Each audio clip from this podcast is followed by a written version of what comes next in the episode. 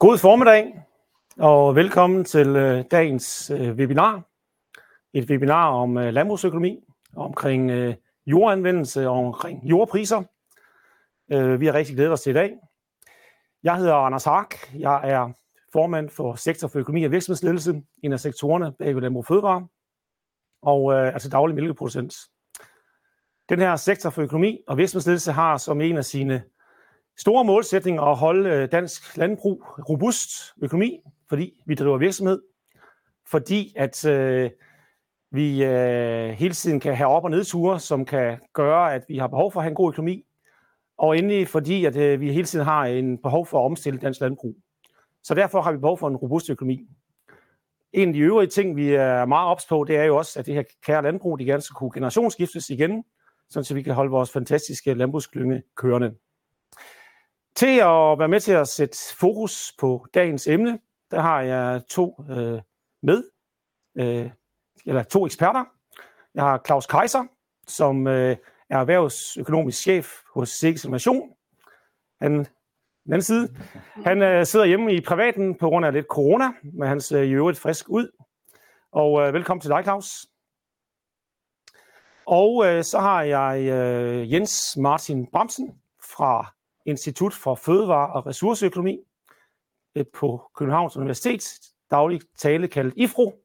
Han er også med som en af vores eksperter. Velkommen til dig, Jens Martin. Tak skal du have. Øhm, det er et stort emne, vi prøver på at tage hul på i dag, og øh, det vil vi prøve at gøre på bedste vis. Jeg håber, I bliver klogere af at se med. Jeg er ikke sikker på, at vi kommer med et endeligt facit, men jeg håber på, at det giver anledning til nogle gode diskussioner hjemme og noget, man reflekterer over, sådan så man får truffet de kloge beslutninger efterhånden, når man agerer i, øh, i det her marked. Og til at styre dagens program, der har vi Karina Bjørn. Værsgo, Karina. Tak skal du have, Anders. Også stort velkommen fra mig. Det er jo fuldstændig fantastisk at se så mange, der interesserer sig for det her område. Det kan vi se i alt det, vi kommunikerer omkring, og vi kan så deltid se det i dag. For der er faktisk ikke mindre end 977 tilmeldte til det her webinar.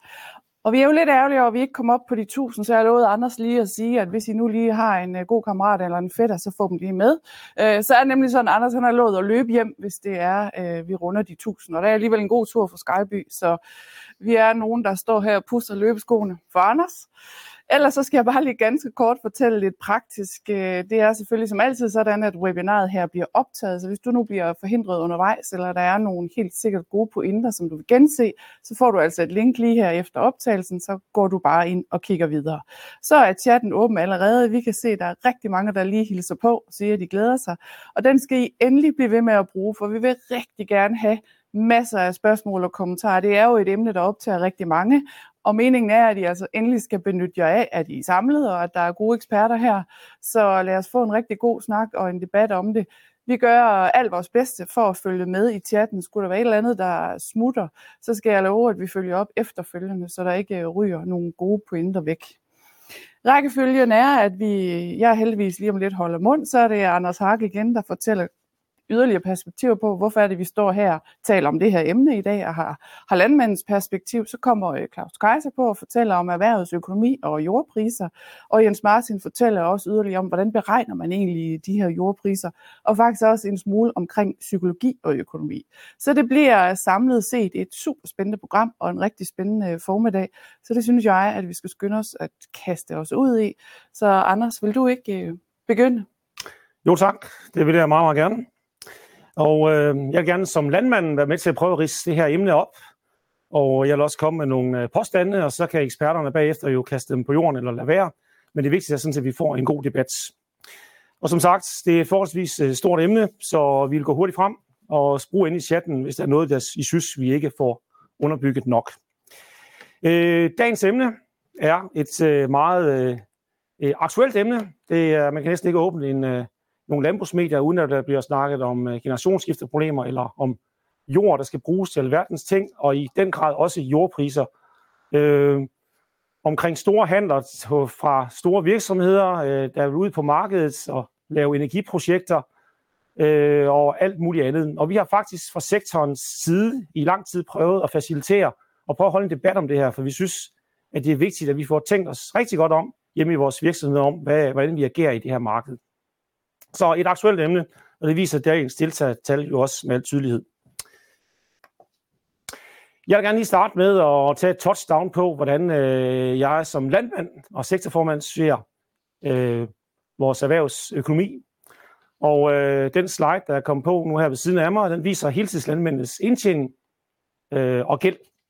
Og hvis vi starter med den øverste kurve deroppe, så viser den, hvordan vores gæld har udviklet sig de sidste 23 år. Og øh, det gik lidt stærkt i nullerne med en stigende kurve. Så fik vi finanskrisen, og vi toppede i 2010 med 270 milliarder kroner i gæld, og vi var i den grad presset. Og så er det ved øh, fokus og øh, god omtanke, og på de seneste rigtig gode resultater, lykkedes os at komme snært ned på de 200 milliarder i gæld igen. Det er rigtig, rigtig stærkt gået. Hvis man så ser ned under den nederste del af det, søjlerne, den viser så indtjeningen før øh, ejeraflønningen i den samme periode. Og den viser jo nogle nuller, hvor vi havde en, øh, i perioder, hvor vi levede i den grad af konjunktur, og øh, hvor økonomien var presset. Så viser den en finanskrise omkring 8-9 stykker, hvor vi i den grad øh, fik vores sag for, og hvor tab på finansielle forretninger og andre ting gjorde det svært. Så fik vi lidt gang i det igen, og så kom Ruslands embargoen og mælkekvotestop og lignende, som bragt os tilbage tæt på nul igen. Og derefter så viser det faktisk som om, at vi har fået øh, lige så langt for at genvundet vores robusthed.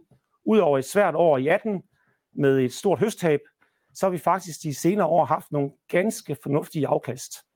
Altså, det, sådan skal det også være, når vi driver virksomhed, men vi har faktisk haft en økonomi, der bringer os fremad. Og jeg har om en uge lige præcis været landmand i 25 år. Konen her er 23 år øh, tilbage i tiden, og min påstand er sådan set, at vores økonomi har ikke stået stærkere i de 25 år, jeg har været landmand, end den gør lige nu. Øh, der er også ting, der truer foran os, som måske har vi toppet på nuværende tidspunkt, men jeg synes faktisk, at vi står et godt sted, og det synes jeg faktisk er, er værd lige at, at kippe flaget for. Men dagens emne er jo øh, til dels også omkring øh, jord og areal, og kurven ved siden af mig nu viser, hvordan øh, det landbrugsareal, vi har at passe, har udviklet sig de sidste 40 år. Vi er startet tilbage i 80'erne omkring, omkring øh, godt 2,8 millioner hektar, og øh, lige så langsomt så æder veje og byer og natur og alt muligt andre gode ting jo er vores areal. Og øh, der, hvor vi står i dag, det er, at vi har omkring godt 2,6 millioner hektar at, at drive med. Øh, et fald på godt en par hundrede tusind hektar over 40 år, det er faktisk et fald på 5500 hektar om året. Øh, men som man også kan se på kurven, så har den bøjet lidt af de sidste 10-15 år, og det går knap så stærkt. Men hvad så fremover, apropos de overskrifter? Anders, vi har lige et enkelt spørgsmål her, hvis du kan svare på det. Der er en, der spørger her, hvorfor stiger kurven i 2006? Det øh, gør den øh, for mig at se, fordi jeg på et tidspunkt kom der nogle nye tilskudsregler, øh, hvor vi kunne øh, trække noget øh, vedvarende græs og alt muligt andet med ind i, øh, i vores EU-ansøgninger. Og der, der blev ryddet godt rundt omkring, og alle mulige diverse arealer blev også meldt til. Derfor steg den lige der. Øh, faktisk et godt spørgsmål. Tak for den. Øhm, tilbage til, øh, til slidesene. Øh, hvis vi så prøver at tage den samme øh, figur, øh, men så prøver at kigge på, hvad tror vi, der sker frem til 2040, altså de næste 18 år. Hvad, hvad tror vi, vi har i vente, eller 17 år? Hvad tror vi, vi har i vente? Så har IFRO øh, lavet en analyse om, hvad der går til natur og skov og alle mulige, øh, øh, ja, alle mulige ting øh, omkring øh, lavbundsjord og des lignende. Øh, og Landbrug Fødevare har prøvet at supplere analysen med, hvad, hvad vi synes, de ikke havde med omkring BNBO'er og nogle andre ting. Og vores øh, bedste analyse lige nu er, at den fald, der er i jorden på ca. 5500 per hektar om året, den kommer til at fordobles øh, i de næste 17-18 år. Det er sådan set det, vi ser foran os. Hvis I ser kurven ud til sidst derude, øh, så burde det måske have haft en anden farve, men for 2022 og så frem efter, så er det faktisk en kurve, der, der falder lidt, mere, lidt hurtigere. Øhm, det er selvfølgelig værd at være opmærksom på, og øhm, øh, jeg synes også, det er værd at være opmærksom på, at ude i 2040 er der stadigvæk areal tilbage at drive i. Der er stadigvæk over 2,4 millioner hektar. Det er sådan vores bedste bud for nuværende.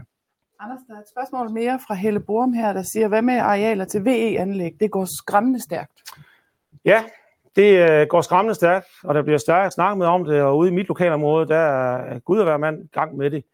Men vores bedste bud, når vi øh, skal kigge på, hvor mange af dem, der ender med at blive godkendt også, øh, og hvor meget, øh, som energiselskaberne siger, der er behov for, så snakker vi jo et estimat på under 25.000 hektar, altså under 1% af landbrugsarealet.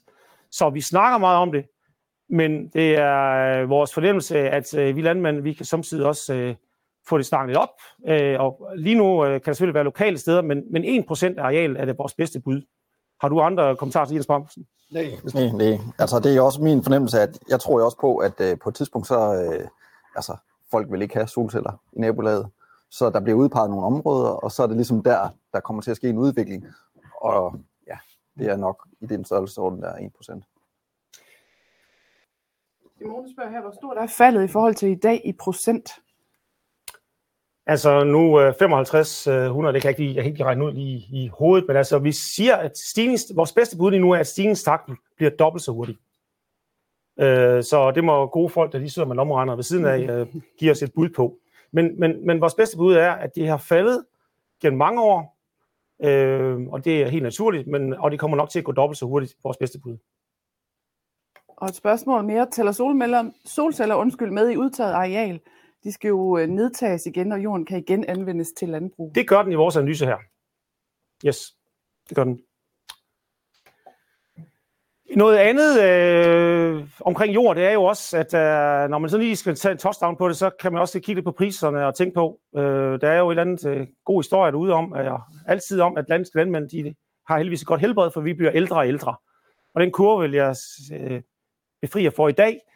Øh, jeg vil hellere vise en anden kurve, øh, som viser måske noget, noget af det samme. Det er, hvordan er et typisk bedrift fordelt imellem heltidsbedrift, fordelt imellem ejet og lejet areal. Og øh, den nederste kurve er hen over årene, hvor meget man ejer på den enkelte bedrift, og den øverste lysegrønne er, hvor meget man lejer. Og hvis man tager 2022, så er vi oppe på 138 hektar i gennemsnit i ejet areal, og 108 i forpagtet areal. Og øh, hvis vi ser, hvordan stigningstakterne er på det seneste, så vil jeg sige, få år, så har vi en 50-50 omkring, hvordan vi ejer og lejer på en bedrift. Der bliver altså flere og flere øh, ikke aktive landmænd, som ejer jorden, investorer, børn af landmænd, som beholder det i familiens eje og lejer det ud. Så vores model der gør, at det bliver lidt en anden forretningsmodel. Men det gør måske også, at der kommer ikke så meget jord ud på markedet øh, altid, som vi måske frygtede. Jeg synes bare lige, det er en omstændighed at tage med. Så synes jeg, jeg gerne lige øh, have folk til at tænke lidt over fra starten af. Øh, jeg, vi har prøvet at tegne en, en bedrift her. Øh, øh en bedrift, der har en bundegård, og den har nogle afgrøder. Og øh, overskriften er, jord ikke bare jord. Fordi øh, den her ejendom, den ligger tæt på en, øh, et sted, hvor man kan omveksle det her strøm til noget andet, så der er faktisk noget areal, der er attraktivt til noget vedvarende energi. Og øh, der er faktisk nogle arealer, nu er der vist med en vindmølle på, som lige pludselig er rigtig meget værd. Og det er jo super godt. Øh, det skal man tage sikkert hjem på, formentlig, for det kan jo gavne ens økonomi. Men hvad så med alle de andre hektar? Er de så også bare blevet mega meget værd? Og selvfølgelig giver det et købspres. Men jeg synes, vi skal passe på med som landmænd og tænke enten, at de resten af arealerne er jo stadigvæk den samme business case. Det er stadigvæk landbrugsprodukter, der skal sælges ind til en stald og alt muligt andet. Jeg ved så bare hjemme fra mig selv, at når jeg lige har mistet en forpakning, og brakken har taget lidt over, og jeg skal forære endnu mere gylde væk, jamen så bliver jeg sådan lidt, mm, jeg skal skaffe noget jord, fordi stillstand eller tilbagegang, det, det duer ikke dansk landbrug. Og der tror jeg bare, at vi skal tænke på, at vi er vores egen værste fjende. Øh, måske hvis jeg havde råd, så skulle jeg købe nogle obligationer i stedet for, eller noget andet. Jeg skal i hvert fald tænke mig rigtig godt om. Pointen med den her figur er bare, at jord er ikke bare jord. Der er noget, der er blevet rigtig meget værd, men alt det øvrige er ikke blevet mere værd nødvendigvis. Jeg, jeg, jeg tænker jo lidt, at det, er, det kan sagtens være lidt ligesom byudvikling, at øh, jamen, der er arealer i nærheden af, byerne, de store byer, som hele tiden har været meget værd. Og nu her, så bliver der jo der er alt muligt i gang omkring, hvor, hvor skal det her vedvarende energi, energi stå henne. Øh, og der bliver jo på en eller anden måde udpeget nogle arealer. Og lige der, der bliver jorden selvfølgelig noget mere værd. Men det er jo ikke, ligesom by, byudvikling betyder det jo ikke nødvendigvis, at min jord er mere værd. Enig. Tak. Øhm, tilbage til figuren. Jeg mener faktisk også, at den lige pludselig lige nu skulle overveje lidt, om jorden er ved at blive mindre værd. Altså for mig at se, så for få år siden kostede jorden noget, og i mellemtiden er renten mange dobbelt. Og det er jo ikke sikkert, at den falder helt ned igen lige om lidt. Så tag nu lige øh, renten med som kalkulation. Øh, der er faktisk også øh, forholdsvis mange rammevilkår, som er på vej imod os, og det er ikke sikkert, at vi får dem afværget alle sammen. Vandplaner, CO2-afgifter og det lignende. Der kommer til at ske ting, som øh, kommer til at have en indflydelse på vores afkast på jorden. Så prøv nu lige at, at, at prøve at have med i mindsetet, at jord er ikke bare jord. Der er noget, der ligger lige op for en transformatstation, som måske er mega meget værd. Men almindelig landbrugsjord til almindelig drift er jo sådan set i en kalkyle, som vi jo bør tage, ikke blevet mere værd. Afslutningsvis så vil jeg lige øh, prøve at, kigge lidt på, hvordan er det egentlig gået med øh, den gennemsnitlige ejendomspris øh, per hektar, inklusive bygninger, øh, i dansk landbrug her over en, øh, over en periode siden lidt før finanskrisen. Og øh, det vi ser, det er jo, at den steg voldsomt hen, over, hen mod finanskrisen. Øh, der var en, det, jeg kalder en boble. Øh, vi kunne låne penge, vi kunne, øh, vores ejendomspriser steg, så vi kunne låne penge, så vi kunne købe dyrt, så kunne vi, så kunne vi igen få vurderet højt, og så videre, så videre. Det var en, øh, det var en cyklus, som kørte de bedste velgående, men det var også en farlig cyklus. Jeg synes, der var mange, der blev etableret dengang, eller nogen, der tog stikket hjem eller belånt og også brugt pengene, de kom i problemer bagefter. Siden har vi så haft en relativt flad kurve i mange år, øh, og så på det seneste er den begyndt at stige. Øh, jeg kan ikke sige noget signifikant om det her, jeg kan bare se, at den er stigende, og de her tal, vi viser her, er kun frem til starten af 2023. Og det er sådan set øh, en interessant kurve at kigge på, fordi øh, jeg synes, der er indikationer lige nu, eksperterne bagefter vil måske hælde det af som siger, pas nu på, de her jordpriser er i den grad i en, i en stigning. Og igen, jeg synes, man som landmand lige skal have tænkt sig godt om, fordi at hvis vi, øh, vi skal passe på, at det ikke bare er en boble, fordi så ødelægger vi vores robusthed. Og den robusthed er så vigtig for alt det, der står foran os. Så, øh, så min påstand som landmand og som sektorformand er, at vi skal tænke os rigtig godt om. Yes. Det var vel sådan set øh, de slutlige fra min side i, i første omgang. Så min konklusion er, at vores indkomst øh, har igennem de senere år været øh, bedre end i mange år. Vi står et godt sted. Øh, der er skyer foran os. Øh, budgetterne for 23 og især 24, de begynder at se noget sværere ud. Øh, der er lige nogle stigende konkurrencer mellem finansieringsinstitutter, der gør, at vi kan se nogle indikationer på, at boblen begynder at kunne køre og vi landmænd får nogle steder solgt noget dyrt jord, men pas nu på med, det er jo ikke nødvendigvis, at det jord, der ligger ved lige ved siden af, er blevet så meget mere værd, hvis vi ellers agerer professionelt. Og øh, ja, endelig så synes jeg, at øh, det, der giver mig lidt øh, panderynger lige for tiden, det er, at jeg har set, at det har været okay at være nyetableret igennem en periode, men jeg hører også derudefra, at det er meget, meget svært med renten nu og de stigende priser. Så, øhm, så ens forretning er jo ikke bedre, end at hvis man ikke kan få solgt sin ejendom igen til nogen, der kan lave en forretning, så er det jo ikke en forretning. Det er vist nok for mig for den her omgang. Men du slipper ikke helt så let, og I skal lige høre efter begge to, for der er faktisk et par gode kommentarer og spørgsmål i chatten, som vi lige tager. Vi starter hos Jens Dissing Odgaard, som synes, øh, han ser... Åh, oh, nu hopper min chat lige her, det beklager jeg. Jeg er der lige om et øjeblik. Han ser det som en fordel, der er landmænd, der kan sælge deres jord til en høj pris, for eksempel til vedvarende energi, og jeg har lige igen, øh, dem der sælger behøver ikke bruge provenyet til at købe jord for. Generelt er jeg positiv over for, at det er markedskræfterne, der styrer jordpriserne. Jeg forestiller mig ikke, at der er landmænd, som køber jord til en højere pris, end at de kan få en fornuftig forretning ud af at købe jord. Og det ved jeg i hvert fald, du har talt en del om. Skal vi bare kapitalisere max, eller hvor, hvordan stiller vi os på den? Prøv lige begge to at komme Jamen, med øh, jeg, jeg mener, uh, tak for spørgsmålet, Jens. Jeg synes sådan set, at uh, det er jo, altså enhver er sig selv nærmest. Uh, og jeg mener da, at hvis man kan lave en god forretning på nogle hektar, så skal man da formentlig gøre det. Øh, men det ændrer jo ikke på øh, de øvrige hektar. Det synes jeg så ligger i Jens' spørgsmål. Øh, så bare vi agerer professionelt det her, så, så behøver det jo ikke at gøre, at det eksploderer. Øh, jeg kan bare mærke ud i mit nabolag, at vi kan ret hurtigt snakke hinanden op i at øh, holde da op. Og øh, det bærer for mig at se bare penge ud af erhvervet. Og det er farligt. Jamen, jeg er sådan set enig. Øh, så så bruger vi uh, de minutter på noget andet. Vi skal lige til Jonas Poulsen, som siger her, i forhold til landbrugets indtjening og fremtidsudsigter, så skyldes det sidste års indtjening ikke nærmere et rundt nulrente miljø og et marginalt efterslæb i omkostningsbasen, versus stigningen i afregningspriserne? Spørgsmålstegn. Og i forlængelse heraf bør man så forvente, at 23 bliver et relativt magert år i en historisk kontekst. Og hvordan ser I fremtidsudsigterne? Så det er jo tre spørgsmål i et, men, øh, men grib det altså, an, som I tænker, de Altså det kommer vi faktisk tilbage til. Både Claus og jeg har nogle slides med omkring fremtidsudsigterne. Så, så vi skubber den lige ja. der til i første omgang. Det håber vi, det er ok. Øhm, hvordan mener I, at GLM 8 med mere bragt natur har påvirket jordpriserne, spørger Simone om? Altså, det vil jeg godt... Øh, altså, jeg tror lidt på, at der kan godt være et pres for øh, opad i jordprisen på de, de lidt dårligere jord, eller marginaljordene, fordi øh, der er alle mulige ordninger, som... Altså, og det ser ikke ud til ligesom at, få, øh, øh, at stoppe med de der ordninger, at øh, vi vil gerne som samfund lægge noget mere ud til natur og sådan noget, og det øh, gør vi via støtteordninger. Og for mig at se, ser det ikke ud til at stoppe, så, så de der marginale jorder, de kan godt få et pres opad, øh, tænker jeg. Altså det er der, vi ligesom ser en udvikling.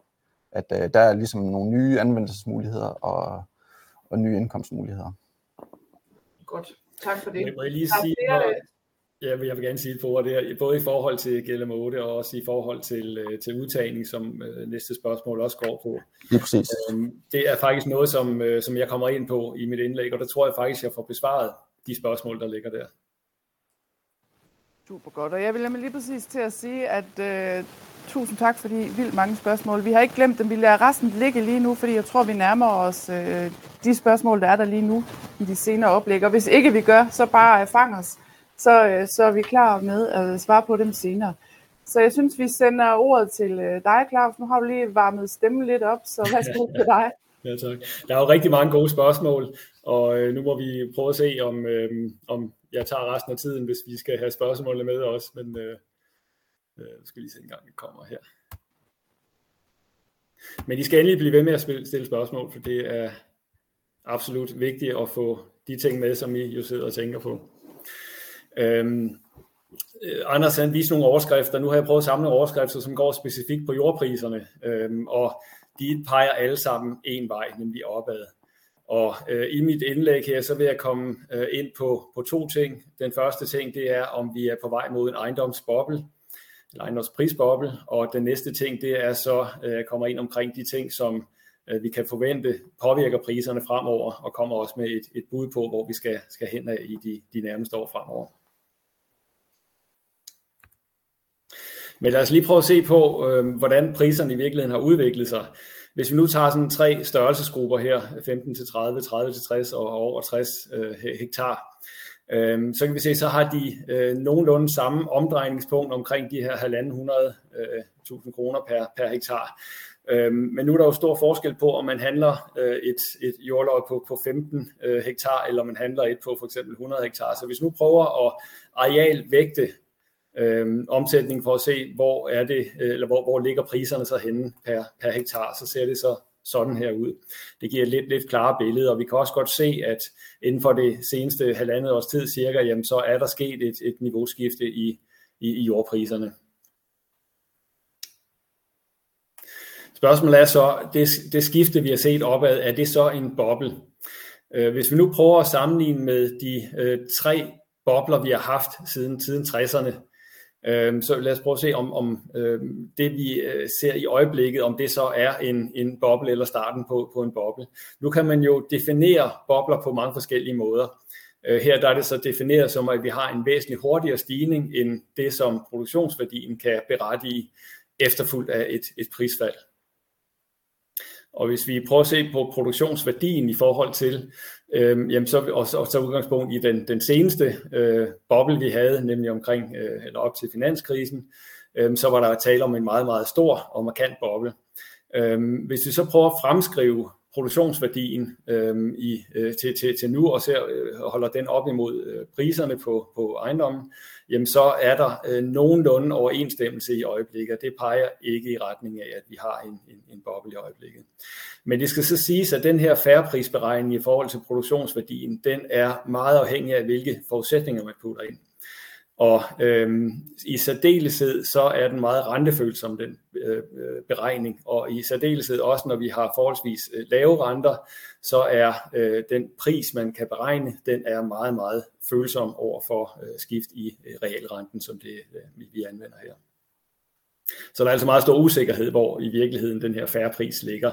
Øh, men hvis vi prøver sådan at øh, i hvert fald antage sådan nogenlunde neutrale øh, forudsætninger, så har vi øh, nogenlunde en, en færre pris i de aktuelle øh, priser. Hvis vi prøver sådan at lave nogle, nogle øh, eller slice øh, prisudviklingen, hvor vi sådan, øh, starter egentlig, hvor, øh, hvor boblen starter, og så ser sådan kvartal for kvartal derhen af, så den, den røde, både den stiplede og den øh, røde fuldoptrukne, det er den aktuelle prisstigning, holdt op imod de tre øh, prisstigninger, vi havde under de, de tre øh, øh ejendomsprisbobler tidligere. Og øhm, som vi kan se, så er vi hvis, hvis, vi, hvis det bliver en boble det her, så er vi kun i den spæde start, og det tyder også på, at vi skal have en, en, øh, en acceleration i prisstigningerne, før det ligner de tidligere bobler, vi har haft.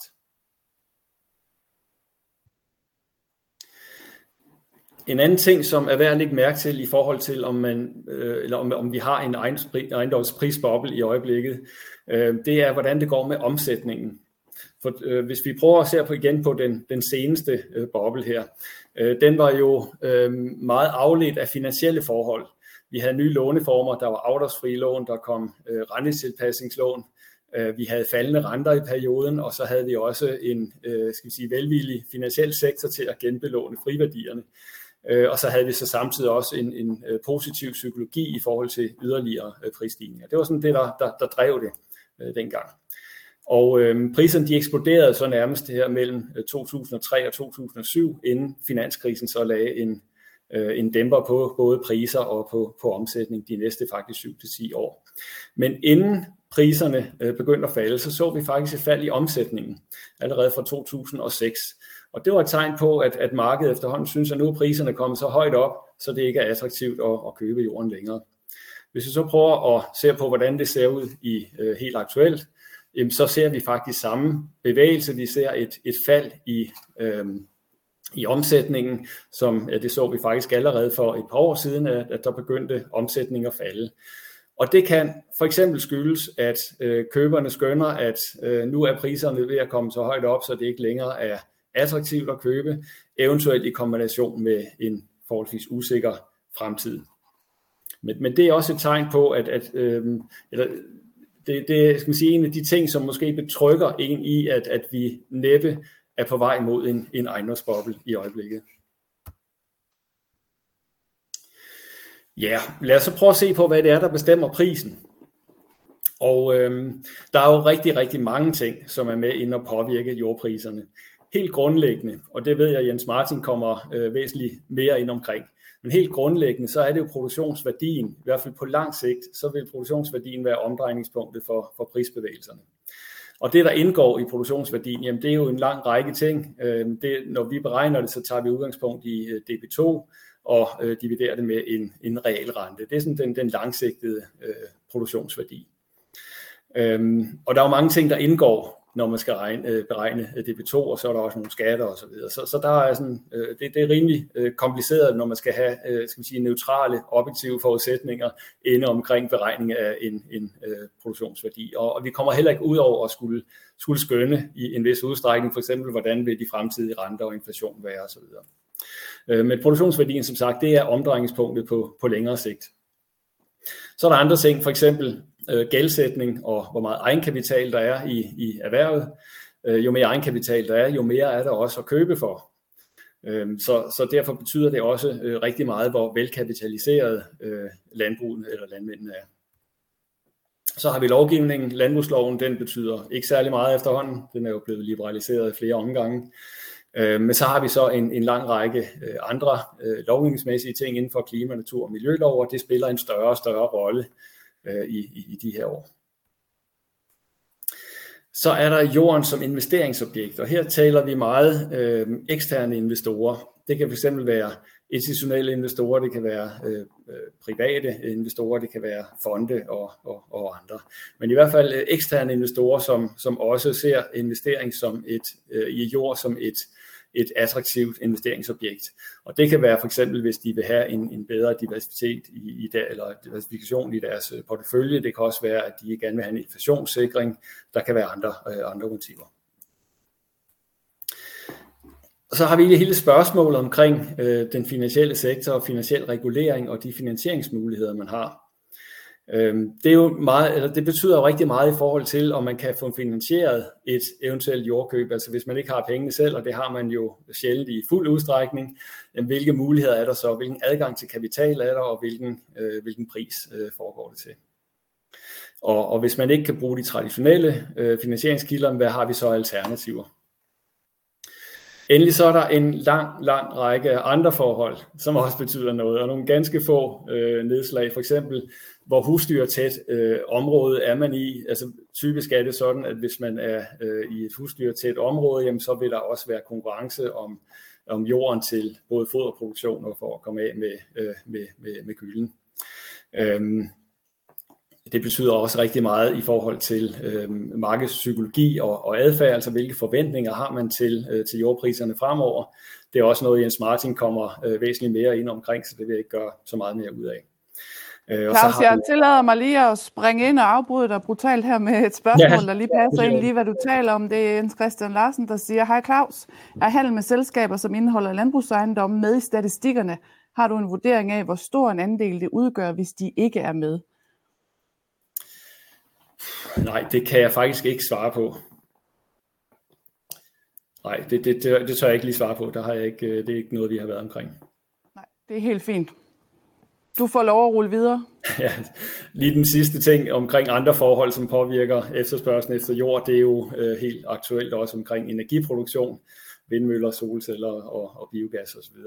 Øhm, så, så der er øh, rigtig mange ting, og, og det er egentlig det, som det her store billede egentlig skal øh, konkludere, at der er frygtelig mange ting, som påvirker priserne. Så derfor skal man passe meget på, når man øh, for eksempel læser i avisen, at, at nu er der eksterne investorer, som, øh, som går ind og, og, og køber jord op, og derfor stiger priserne. Ikke nødvendigvis. Der er frygtelig mange andre ting, og der er rigtig mange andre ting, som kan trække den anden vej. Men lad os prøve at dykke ned i nogle af tingene. Øhm, omkring produktionsværdien, jamen vi har haft rimelig god økonomi i, i landbruget her de, de senere år, med både et stort likviditetsoverskud og en, en øh, faldende gæld. Øhm, her der kan vi se, øh, hvordan øh, udviklingen i øh, indtjening har været her, det øh, driftsresultat efter ejerløn, og vi går tilbage helt til, til 74, og så ser vi de faste priser i og med, at det er over en, en, en, en lang øh, årrække. Øh, og der kan vi se, at de senere år her, der har vi haft en rimelig god indtjening. Øh, faktisk, øh, hvis vi sådan lægger, øh, lægger årene sammen, jamen, så er det nok, i hvert fald i historisk tid, øh, den bedste indtjening, landbruget har haft. Øhm, men i forhold til det med at bestemme jordpriserne, så er det ikke nødvendigvis øh, kun, kun indtjening, man skal kigge på. Altså der er, vi har alle de andre forhold. Og for eksempel, hvis vi nu ser op gennem 00'erne, øh, hvor priserne de steg eksplosivt, der var det jo ikke på grund af, den, øh, eller, øh, af indtjeningen. Som vi kan se, så var der nogle meget store underskud i, i de år. Og det var simpelthen fordi markedet var på finansiel speed. Øh, så det var altså de ting, som overskyggede, at indtjeningen var dårlig. Så man skal altså passe meget på med at øh, tage nogle enkelte faktorer og så sige, at at øh, det var derfor, øh, eller at derfor skal priserne stige eller, eller, eller falde. Det er et samsurium af, af mange forskellige ting, og de skifter, de forskellige variable skifter i forhold til, hvad det er, der er dominerende over tid. Øh, gældsætning, som vi kan se, den er også, også faldet meget. Vi har efterhånden et meget økonomisk robust erhverv med, med de øh, gældsniveauer, vi er, er, er kommet ned på. Ja, øh, så en anden ting, som også taler øh, op for, for jordpriserne, det er, at Pukland nød, nødlidende ejendom er, er afviklet. Øhm, hvis vi ser konkurs, øh, antallet af konkurser og også konkursraterne, altså hvor mange konkurser er der i forhold til, øhm, øh, til de øh, ejendomme, der bliver, bliver handlet, og i forhold til det antal ejendomme, vi har, øh, jamen så har vi haft et, et stort fald, uanset om vi måler i absolute tal, eller vi måler i, i rater eller andele. Og det, og det gør, at øh, det gør egentlig to ting, kan man sige. Dels at, at udbuddet af ejendommen bliver mindre, og samtidig så betyder det også, at, øh, at de øh, priser, der omsættes til, at det er på et, et højere niveau, fordi øh, konkurser typisk foregår, øh, eller de, de konkursramte ejendomme, for, øh, de, de omsættes på et, et lavere prisniveau. Øh, så, så det er også med til at, at tale opad for, for jordpriserne. Og så har vi en øh, større gruppe af ting, og det er her, jeg kommer øh, til at, og, øh, forhåbentlig besvare nogle af de øh, spørgsmål, der, der blev stillet, øh, nemlig udbuddet af jord. Og øh, her er der en række ting, som mennesker udbuddet af jord. Altså vi har den her løbende byudvikling og infrastruktur. Øh, vi har også øh, den grønne omstilling, som reducerer øh, udbuddet af jord, og det er blandt andet udtagning af lavbundsjord, gælder med otte øh, krav og øh, brak og skovrejsning og naturgenopretning og, og alt, hvad der ligger i den grønne omstilling. Og så har vi hele energidelen øh, også, hvor en, en, en del af, øh, af jorden også øh, bliver anvendt til energifremstilling i stedet for. Så, øh, så de her ting til sammen, det betyder en, en væsentlig begrænsning i, i udbuddet af jord. Og det vil jeg gerne prøve at, øh, at, at vise her. Øh, hvis vi prøver at se helt tilbage til 1880'erne, øh, der havde vi 63 procent af, øh, af den, det samlede danske areal, som øh, udgjorde, udgør, øh, ud, blev udgjort af, øh, af landbrug. Øh, I 21 der var det 59 procent, og hvis vi nu fremskriver med de reformer, som ligger i dag i forhold til udtagning og så videre til 2030, jamen så er det 53 procent af øh, det samlede danske areal, som, øh, som øh, bliver brugt til, til landbrug. Øh, og det vil sige, at vi får en, en, en nedgang i arealet, øh, som inden for de, de her 10 år, som altså er, er større end øh, de forudgående 140 år. Så det er en meget kraftig nedgang, og den foregår meget hurtigt. Øhm, hvis vi ser på, hvordan øh, det påvirker, altså hvordan den her nedgang i udbuddet af jord påvirker øh, prisen, øh, så, så skal vi ud i sådan et, et udbuds-efterspørgselsdiagram, hvor vi har, øh, vi har arealet ud af øh, den vandrette akse, og så har vi jordpriserne opad. Og så ser en ganske almindelig udbuds-efterspørgsels ligevægt sådan her ud. Øh, den stigende øh, kurve, det er øh, udbuddet af jord. Altså jo højere priser der er, jo mere udbydes der.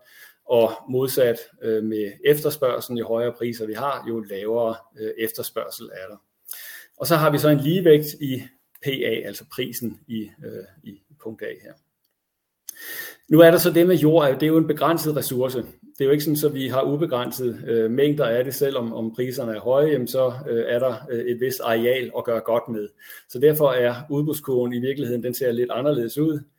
Øh, den ser nemlig sådan her ud, altså det man kalder en øh, uelastisk øh, udbudskurve, at uanset prisen, jamen, så får vi altså ikke mere jord i Danmark af, af den grund. Så ved jeg godt, så er der nogle marginal jord, vi godt kan tage i anvendelse, men, men øh, dybest set så er der ikke meget at, at ekstra at gøre godt med der.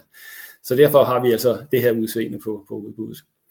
Øhm, det der så sker, når vi øh, begrænser udbuddet af jord, øh, det er, så skubber udbudskurven sig indad, øh, det vil sige, at vi får en mindre mængde øh, eller mindre udbud, øhm, og så får vi så en ny ligevægt, øhm, altså hvor den skærer øh, efterspørgselskurven i punkt B, og så får vi en, en højere pris, fordi der er mindre udbud, men samme efterspørgsel. Øhm, så kan vi så endda komme ud i, at efterspørgselen den stiger, og det kan for eksempel være i, i form af, at vi har behov for erstatningsjord for det, der bliver udtaget.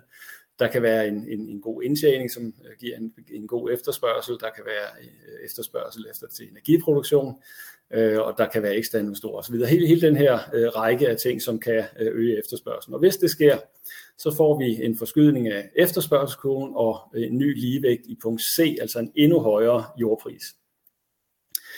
Øh, så det der er risikoen, kan man sige, eller, eller, ja, øhm, øh, eller, eller chancen, eller hvad vi skal kalde det, alt efter om man har jord, eller man skal ud og købe jord, øh, det er, at, at det her faldende udbud af jord, at det betyder en, en, en højere pris. Godt. Så er der andre ting også, som også taler for, at øh, jordpriserne skal op, nemlig et ønske om større selvforsyningsgrad. Det kan fx være som er udløber af de her meget, øh, den her meget store volatilitet, vi har set i produktpriser og omkostninger, og så vil man gerne have en højere selvforsyningsgrad, for eksempel af, af foder. Øhm, og så kan der være den stigende efterspørgsel fra øh, de eksterne øh, investorer. Så, så er der en, en række ting, som øh, skal vi sige er enten usikre eller neutrale for jordpriserne. Øhm, vi har i øjeblikket, så godt vi nu kan beregne det, en nogenlunde færre prissætning målt ud fra produktionsværdien. Øh, men igen, der er meget stor følsomhed, især i forhold til ændringer i, i renten. Øh, så har vi den finansielle sektor. Der har vi jo set en, en række kreditstramninger efter finanskrisen, øhm, og de bliver formentlig opretholdt.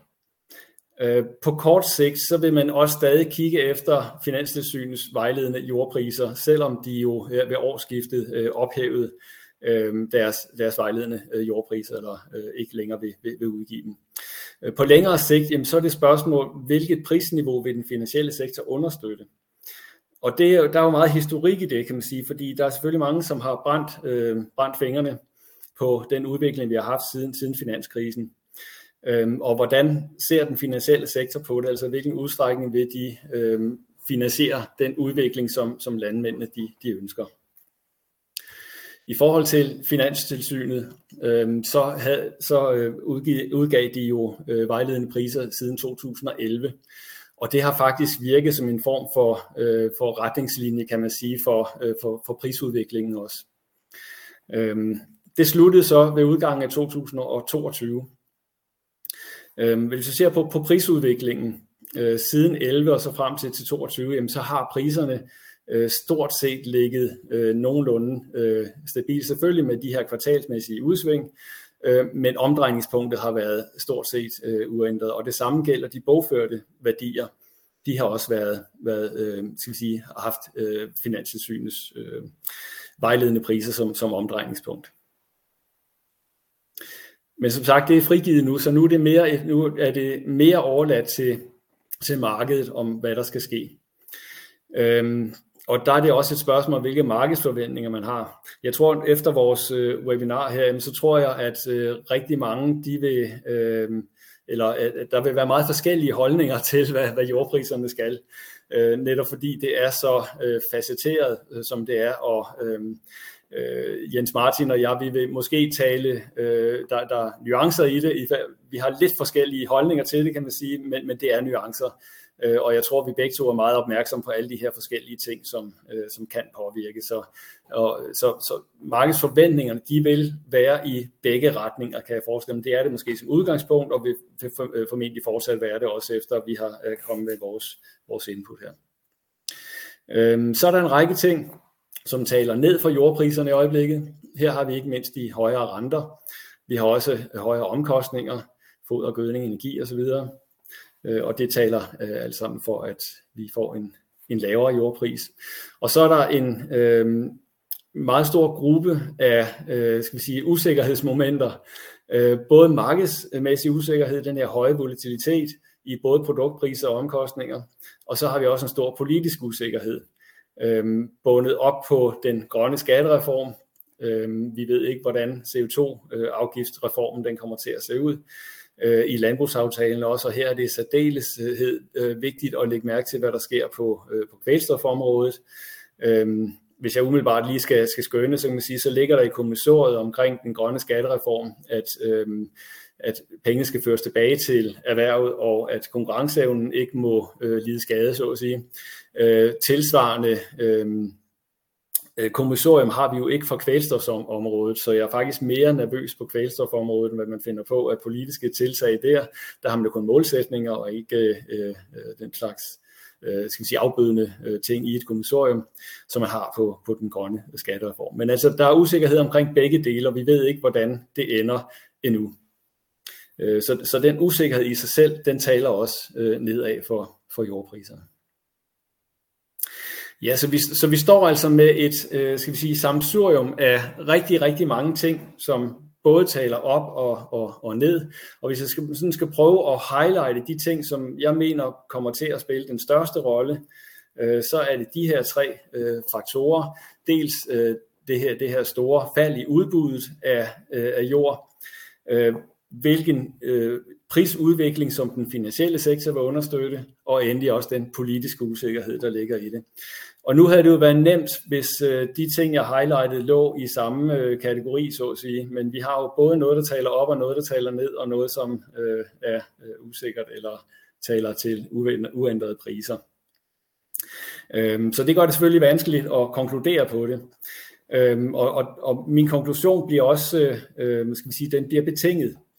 Øhm, man kan sige, hvis, hvis, øh, hvis man har akt, som man har magt, så at sige, og rent faktisk får udtaget øh, den mængde jord, øh, som ligger i, i landbrugsaftalen, jamen så tror jeg, at øh, den hastighed og øh, den størrelse af udtagningen, den i sig selv vil gøre, at, at priserne vil øh, forblive på det højere niveau, som vi er kommet op på.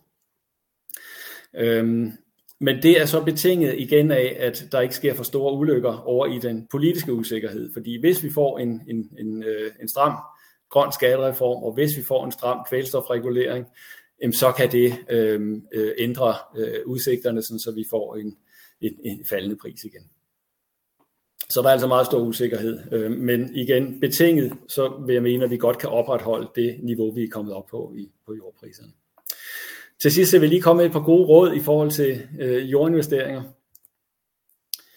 Øh, når man beregner, hvad man kan byde for, for prisen, jamen, så skal man tænke langsigtet, og man skal beregne det forventede langsigtede afkast. Man skal altså ikke lade sig øh, forlede af de her aktuelt høje jordpriser. Øhm, og man skal heller ikke øh, sige, jeg vil mægtig gerne have det her jord, så nu laver jeg nogle forudsætninger, sådan så kalkylen kan holde. Man skal altså virkelig have, have snuden i sporet, øh, når man øh, laver beregningerne. Og så skal det jo meget gerne være sådan, at ens nulpunkt forbedres, når man køber. Og det gælder investeringer i det hele taget, og det gælder også, også jordkøb. Nulpunktet er jo et af de absolut vigtigste nøgletal. Det viser, øh, hvor robust man er i forhold til de markedsudsving, der vil komme. Så det er et meget, meget vigtigt målepunkt. Og så øh, er det også vigtigt, at ens gearing øh, ikke forværres til et, et sårbart niveau. Vi har jo heldigvis set den her øgede robusthed i, i erhvervet, og den skal meget nødigt sættes over styr. Så man skal have, have styr på, hvilken gearing man har, efter man har, har investeret. Øhm, og så skal man også grænske sig selv, om man har andre motiver end økonomiske til at ville købe jorden, og er det virkelig det værd, hvis man ikke kan få en ordentlig øh, forretning ud af det. Og så skal man endelig øh, også passe på med budkrig, fordi man kan sagtens være ude i en budkrig med, med andre, som har øh, mulighed for at lave helt andre kalkyler. Det kan fx være, øh, hvis det er en energiinvestor, øh, som kan få et, et, et højere afkast af øh, den samme jord, man, man byder på. Og der skal man altså ikke lade sig rive med, så at sige, men, men udelukkende øh, se på, hvad man selv er i stand til at, at forrente jorden til. Og så skal man øh, også tage højde for den risiko, der er, produktpriser, inputpriser, altså omkostningerne, renterne og de her kommende reformer. Så der er, er mange ting at tage hensyn til, når man investerer i jord. Og det aller sidste, konklusionen. Vi har en god periode for landbrugsøkonomi.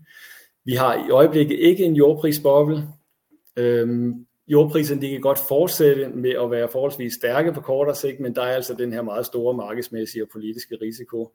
Og så er det vigtigt, at man bruger sin sunde fornuft, inden man øh, laver jordkøb. Det var det. Tak for det, Claus. Inden du lige får lov at hvile stemmen, så har vi lige nogle få spørgsmål, jeg tænker, vi tager nu, og så er du selvfølgelig også med senere i øh, paneldebatten. Julie, hun spørger til øh, Ukraine ind i EU. Hvordan kommer det til at påvirke mængden af landbrugsprodukter på vores marked? Må alt andet lige stige? Hvad tænker du på den? Ja, øhm, altså Ukraines øh, produktion skal jo ikke afsættes inden for EU. Øh, de, de har jo en lang række lande, de afsætter til, og det vil de fortsætte med. Øhm, men der, hvor det godt kan betyde noget, det er med hensyn til, øh, til, til støtteniveauerne, fordi det, der skal man jo så dele med et, et, et land, som er, øh, skal vi sige, har større behov og har meget store arealer. Øhm, så, så det kan godt betyde noget for, for, for støtteniveauet, at man skal, skal vi sige, brede det ud til et, et, et større område øh, for, for nogen, som ovenikøbet har et, øh, et, et større behov, kan man sige, end, end, end andre lande øh, i, inden for EU. Så, så, så mit, øh, mit gæt det vil nok være, at, at det betyder ikke så meget for den mængde, der skal øh, afsættes inden for, for EU, øh, men det kan godt betyde lidt lavere øh, støtteniveau for, for danske landmænd. Super. Så er der Jan Tørnes, der siger fint med højere renter og PT, men alt andet lige er de på vej ned, spørgsmålstegn. Kunne du ikke lige uh, fortælle os, om de er på vej op eller ned, Claus? Det ville være dejligt.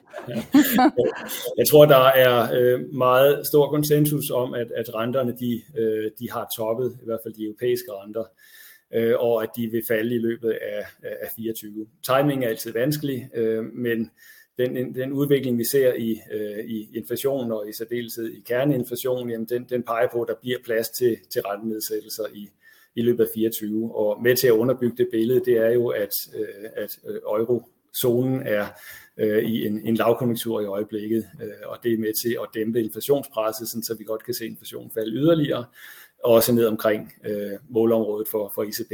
Øh, så så der, er, der er gode udsigter for lavere renter i, i løbet af 24 jeg supplere? Meget gerne, Jens Mars. Altså, øh, jeg er sådan set enig med, hvad du siger, Claus, men, men altså på den anden side, så kan man jo sige, at de lange renter er jo, hvad de er, på baggrund af markedets forventninger, så altså, hvor meget de falder, det, øh, ja, markedet tror åbenbart ikke, at de falder så meget.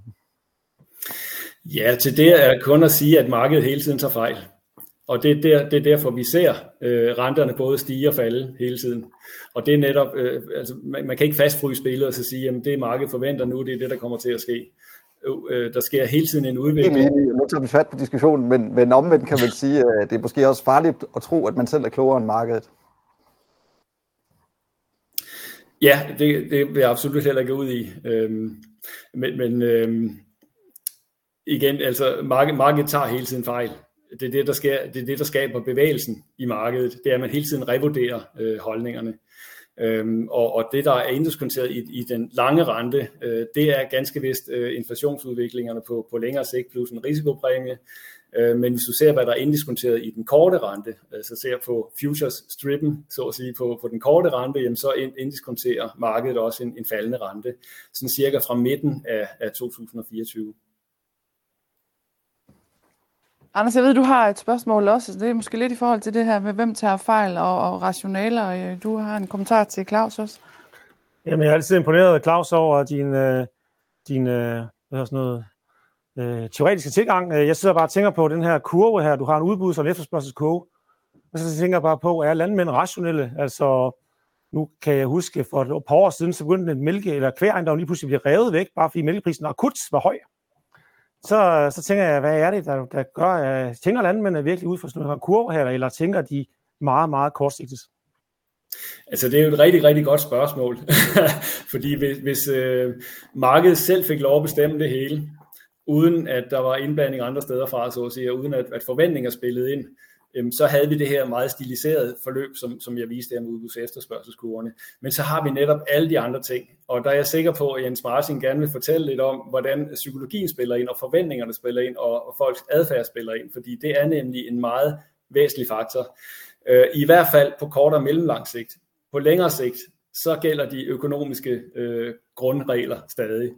Så, men, men jeg er meget spændt på at høre Jens Martins indlæg, fordi jeg er sikker på, at, at vi kommer ud i, i hvordan øh, markedets ubalancer kan forklares netop af de her psykologiske forhold. Og nu har vi jo altså teaset for, at du skal på meget længe, Jens Martin. Lige om et øjeblik er det de sidste spørgsmål, som er helt direkte til dig, Claus, og som kan klares kort, tror jeg. Og så går vi videre. Øh, Niels Tvidgaard spørger til, Claus, hvilken kalkulationsrente vil du bruge, når du skal beregne rentabilitet på et jordkøb? Ja, altså det, det er jo igen meget, meget vanskeligt. Øh, både at øh, skyde sig ind på, hvilket inflationsniveau og hvilket renteniveau. Altså det er jo, det er jo realrenten, vi, vi kigger på, altså inflation minus, øh, øh, eller renter minus minus inflation. Øhm, og og der, der vil jeg øh, se på, hvordan den, øh, den, den lange obligationsrente ligger, øh, og så vil jeg ellers bruge, øh, skal vi sige, øh, officielle øh, konsensusestimater i forhold til, til inflationen. Det, det er nok nogenlunde det, mest neutrale, vi kan gøre. Men må jeg tilføje noget? Meget gerne. Altså, det er, det er meget vigtigt, at det er din individuelle kalkulationsrente, fordi yes. det er jo meget afhængigt af, hvad din gældsprocent er, og så videre, skatteforhold og så videre, som gør, øh, altså, hvad, hvad er det, du skal regne med, og så selvfølgelig dine egne forudsætninger for, hvad tænker du om fremtiden? Ja, øhm, og det gælder i særdeleshed, hvis vi ser på tælleren, altså over, over på, øh, på DB2, altså dækningsbidraget der er det i særdeleshed vigtigt, at man, man bruger sine egne individuelle forhold, så hvor, hvor stort et, et øh, hvor, hvor meget likviditet er man i stand til at generere. Øh, I forhold til inflation og renter, øh, der kan det godt betyde noget i forhold til, hvad man er i stand til at, at låne til på, på renterne. Hvis inflationen, den, den er jo lidt markedsgivet. Øh, men, men hvilke renter er man selv i stand til at låne til? Og, og, og der er det igen vigtigt at, at have den her individuelle øh, tilgang til det der. Og, og, og øh, lige på... ja, undskyld, jeg afbryder hele tiden. Øh, men, men det er også bare, øh, jeg blev selv overrasket over, hvor meget det betyder. Altså, det er jo ikke bare, hvad din gennemsnitlige rente stiger, når du ligesom gældersætter dig noget mere, men det er jo marginalrenten, man skal regne med. Og det, er virkelig, øh, det har virkelig stor betydning, fordi hvis du gældsætter dig noget mere, og du dermed, øh, altså, din, hele din forretning bliver mere usikker, jamen så skal du også kræve noget mere egenkapitalsforrentning, øh, hvilket jo også belaster kalkulationsrenten. Så øh, ja. Og, og lige en slutbemærkning til det. Vi kan blive ved med det her pingpong. Men, men, men det er nemlig vigtigt at skalne mellem, om det er ens eget jordkøb, øh, og den pris, man kan give, øh, som man, man skal beregne, eller om det er en markedsudvikling. Fordi hvis det nu er markedsudvikling, så er det, man kan tage udgangspunkt i de her obligationsrenter for eksempel. Men når det er ens eget jordkøb, så er det ens egen finansieringsrente. Og med de ord, tak Claus, lige i første runde, så skal du simpelthen have lov nu, Jens Martin. Værsgo til dig. Tak, Dominique, for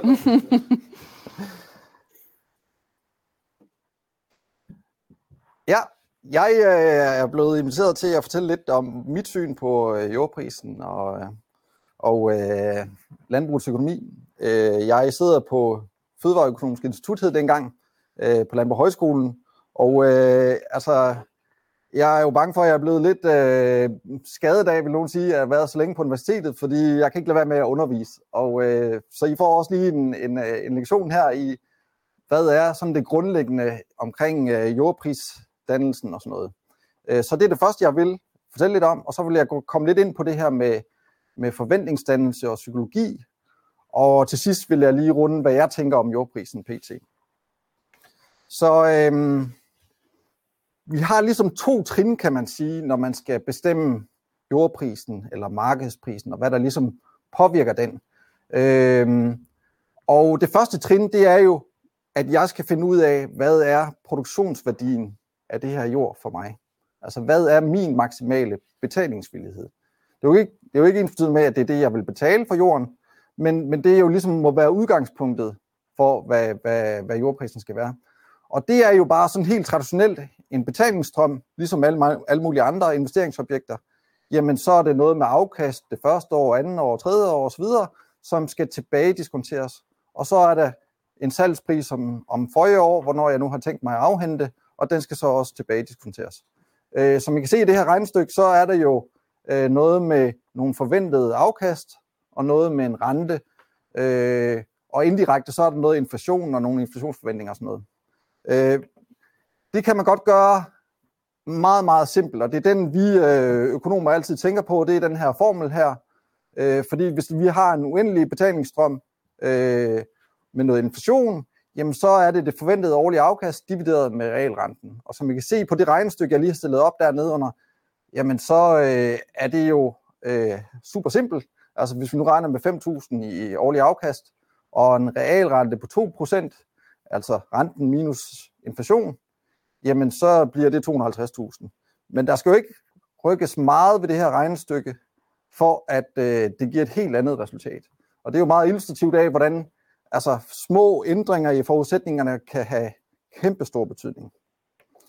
Altså, det der var en meget simpel model. Øh, der findes nogen, som har arbejdet langt i den her retning, for der er også alt muligt med skat og likviditet osv. osv. Så øh, altså, det kan blive meget mere kompliceret.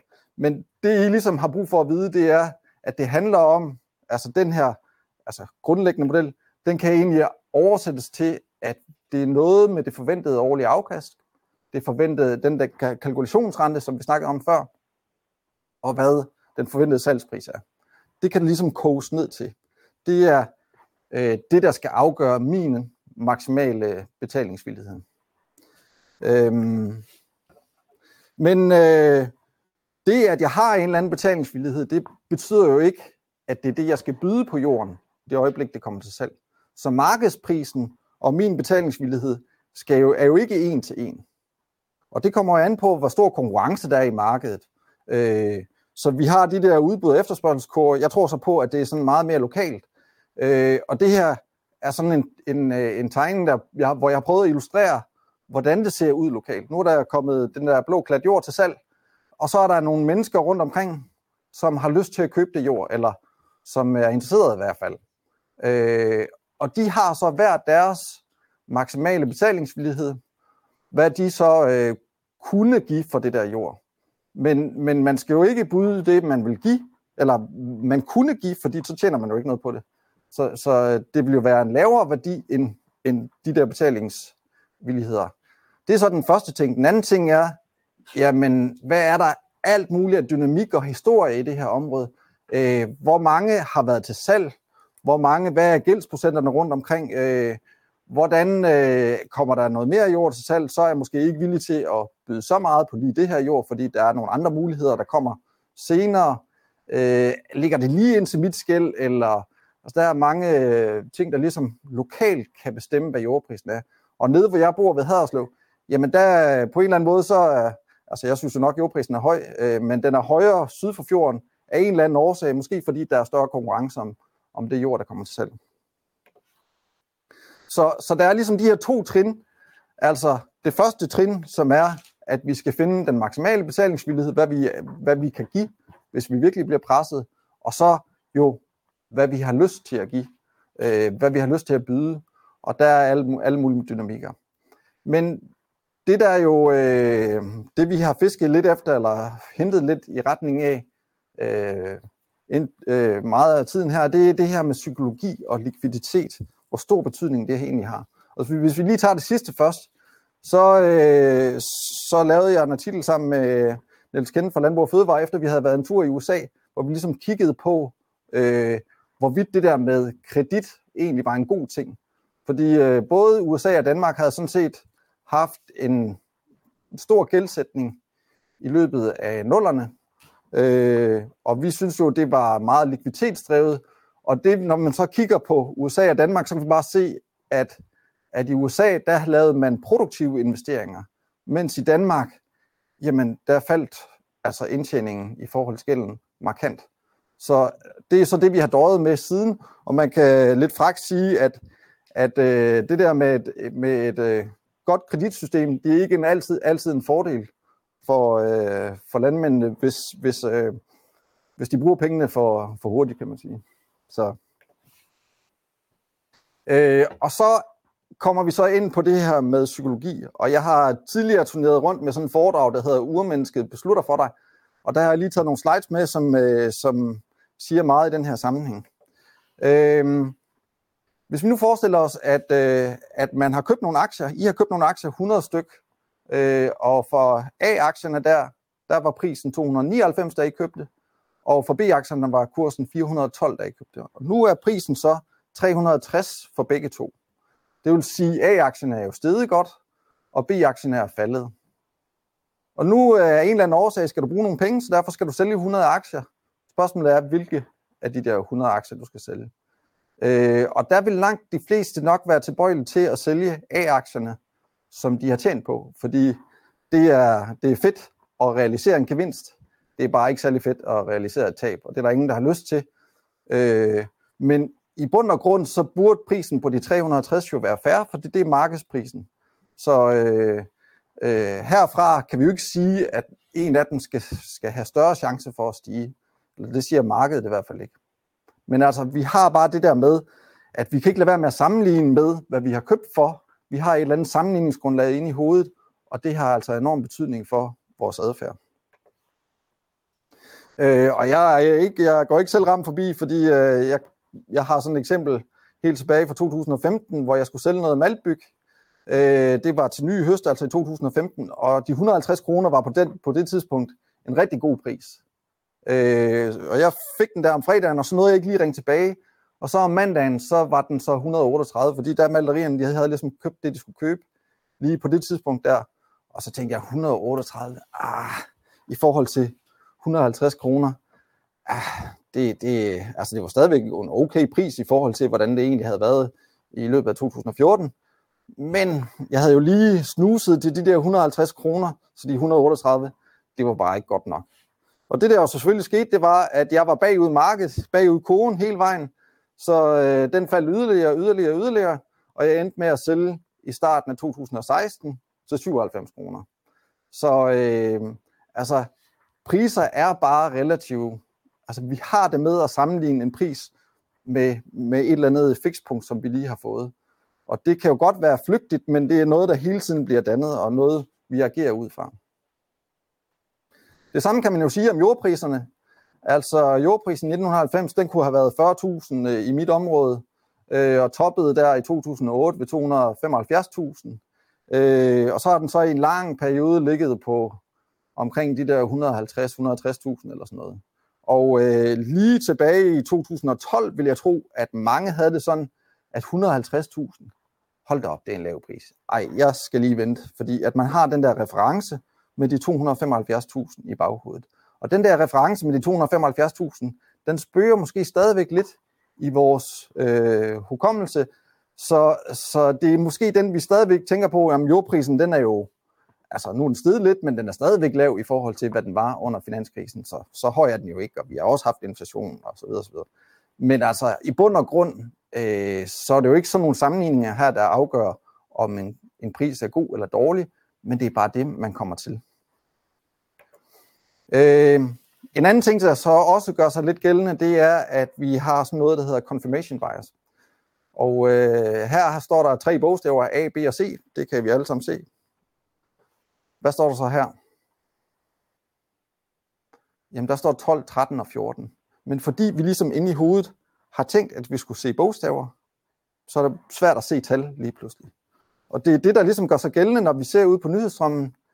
Så er der øh, både gode og dårlige nyheder. Der er alle, det er hele det her sammensurium af, af nyheder, vi får, og øh, analyser osv. Og, og vi kan simpelthen ikke lade være med at, ligesom at kigge særligt på dem, som, øh, som bekræfter os i den an, de antagelser, vi allerede har. Og hvis vi nu kigger på den, øh, de mange ting, vi har kigget på her, øh, nogle af de ting, som, som Claus var inde på, jamen så er det jo ting, der stikker i forskellige retninger. Og øh, altså, man kunne jo godt være farvet af, at lige nu, der er mælkeprisen ret gode, og det har de været her i en periode. Kornpriserne har været høje, og det er de sådan set stadigvæk. Øh, så er der alt den her snak om kampen om arealerne og rigemænd på opkøb osv. osv. Så altså, øh, det er ikke noget at sige til, hvis man ligesom bliver farvet af, af den der tilgang. Omvendt, hvis man havde lyttet meget i valgkampen sidste år og kigget meget på de her renter, jamen øh, så er det måske især dem her, man fokuserer på. Så det kommer meget an på, hvad man ligesom tror i forvejen, og så finder man de ting, der hjælper med at bekræfte den antagelse, man havde. Øh, så, så det har jo selvfølgelig indflydelse på dels, hvad, hvad kan jeg maksimalt betale for jorden, fordi som I husker, så var det noget med forventet årlig afkast, forventet kalkulationsrente, forventet salgspris. Så, så hvis man ligesom er i et positivt, øh, et positiv måde, så, så kan man jo ikke lade være med at lade sig påvirke opad i, øh, i den retning. Og det påvirker selvfølgelig, hvad man har lyst til at betale for, for jorden. Og øh, så er der også noget dynamik i markedet, så okay, jeg tror, at det er rimelig positivt lige nu. Det tror andre nok også. Så, så jeg vil helst give, øh, jeg lægger mig lidt højere i mit bud. Det gør andre også. Og så har vi ligesom en positiv spiral. Og det var lige præcis det, der skete i nullerne jo. At øh, jamen, jord, det kan jo aldrig falde i værdi, indtil det så kunne. Afslutningsvis, så, øh, så sidder jeg jo lige nu og regner på, øh, vi har sådan en årlig publikation, der hedder Landbrugsøkonomi, hvor vi sidder og laver en prognose for 23 og 24, øh, øh, både på sådan sektorniveau og på de individuelle landbrugsniveau. Jeg er ikke så langt i, i, øh, i den store regnmaskine, så jeg har ikke rigtig et bud på, på, øh, på de individuelle bedrifter. Men hvis vi ser på sektorniveau, så er det her vores første bud, og det er ikke nødvendigvis vores endelige bud, men det kommer nok ikke til at ligge så langt fra. Øh, og der ser det jo altså ikke så godt ud på 23 og 24 især. Og det er jo især de øgede renteomkostninger, som gør sig gældende. Øh, og, øh, øh, og så bare nogle omkostningsstigninger. Så vi er ligesom toplinjen er tilbage i niveau øh, fra før den her optursperiode, og så er omkostningerne bare steget, og renterne er steget. Så det gør så selvfølgelig, øh, at, at det ikke ser så positivt ud. Så jeg ser måske verden lidt anderledes end Claus, men, men Claus, øh, Claus' figur var også øh, heltidsbedrifternes resultater. Og de er jo præget af, at svinepriserne og mælkepriserne er sådan set okay gode. Og det ser de også ud til at blive næste år. Så lige for deres, for, for deres økonomi, så ser det jo ikke så skidt ud. Men så kan man spørge sig selv om, er det det, der ligesom skal, skal påvirke prisen på jorden, at det er godt at have dyr lige i øjeblikket? Det, det vil jeg jo godt stille spørgsmålstegn med. Og det, der jo så øh, især farver mit syn på det, det er den her stigende renteudvikling. Øh, og hvis man ser øh, udviklingen her over en periode, jamen så er den kun faldet og faldet og faldet. Og jeg var også en af dem, der sagde, at oh, her renten skal stige, og, og betale for meget i rente i en lang, lang overrække, indtil den så steg. Så øh, jeg ved ikke, hvor renten skal hen, men det her det er den lange rente, og et eller andet sted må det jo være den, man tager udgangspunkt i, når man skal, skal finansiere jord. Så, så derfor sådan lidt afslutningsvis vil jeg sige, at, at mit syn er nok præget mest af de her ting. Og det kan sagtens være, at de, de andre ting, der ligesom øh, vejer tungere i sidste ende, men, øh, men jeg er, er nok præget af, at jeg synes ikke, at det ser så godt ud øh, fremover. Vi har haft nogle gode år, men det betyder jo ikke, at de næste 5-10 år bliver lige så gode. Så øh, det var det, jeg vil sige. Nu synes jeg ellers lige, at stemningen var sådan ok god her i studiet, men uh, Jens Martin, det fik du da lige øh, ødelagt. Anders, du har et spørgsmål, ved jeg. Jamen, øh, jeg lytter lige på din inspiration for USA. Mm. Siger du rent faktisk, at dansk landbrug ikke kan tåle at have en alt for liberal kreditpolitik? Ja, det var faktisk det, vores konklusion var, og jeg synes egentlig, altså vi skrev den, vi var på sådan en studietur i, øh, i 2016, og det var meget inspirerende, og det man ligesom kunne se, det var, at de havde lavet produktive investeringer. Øh, og jeg synes jo faktisk, at tiden efterfølgende har vist lige præcis det, at når, når dansk landbrug ikke har så god adgang til kredit, som vi ikke har haft de sidste 10 år, jamen så lige så langsomt, så kommer vi et godt sted hen og begynder at tjene penge.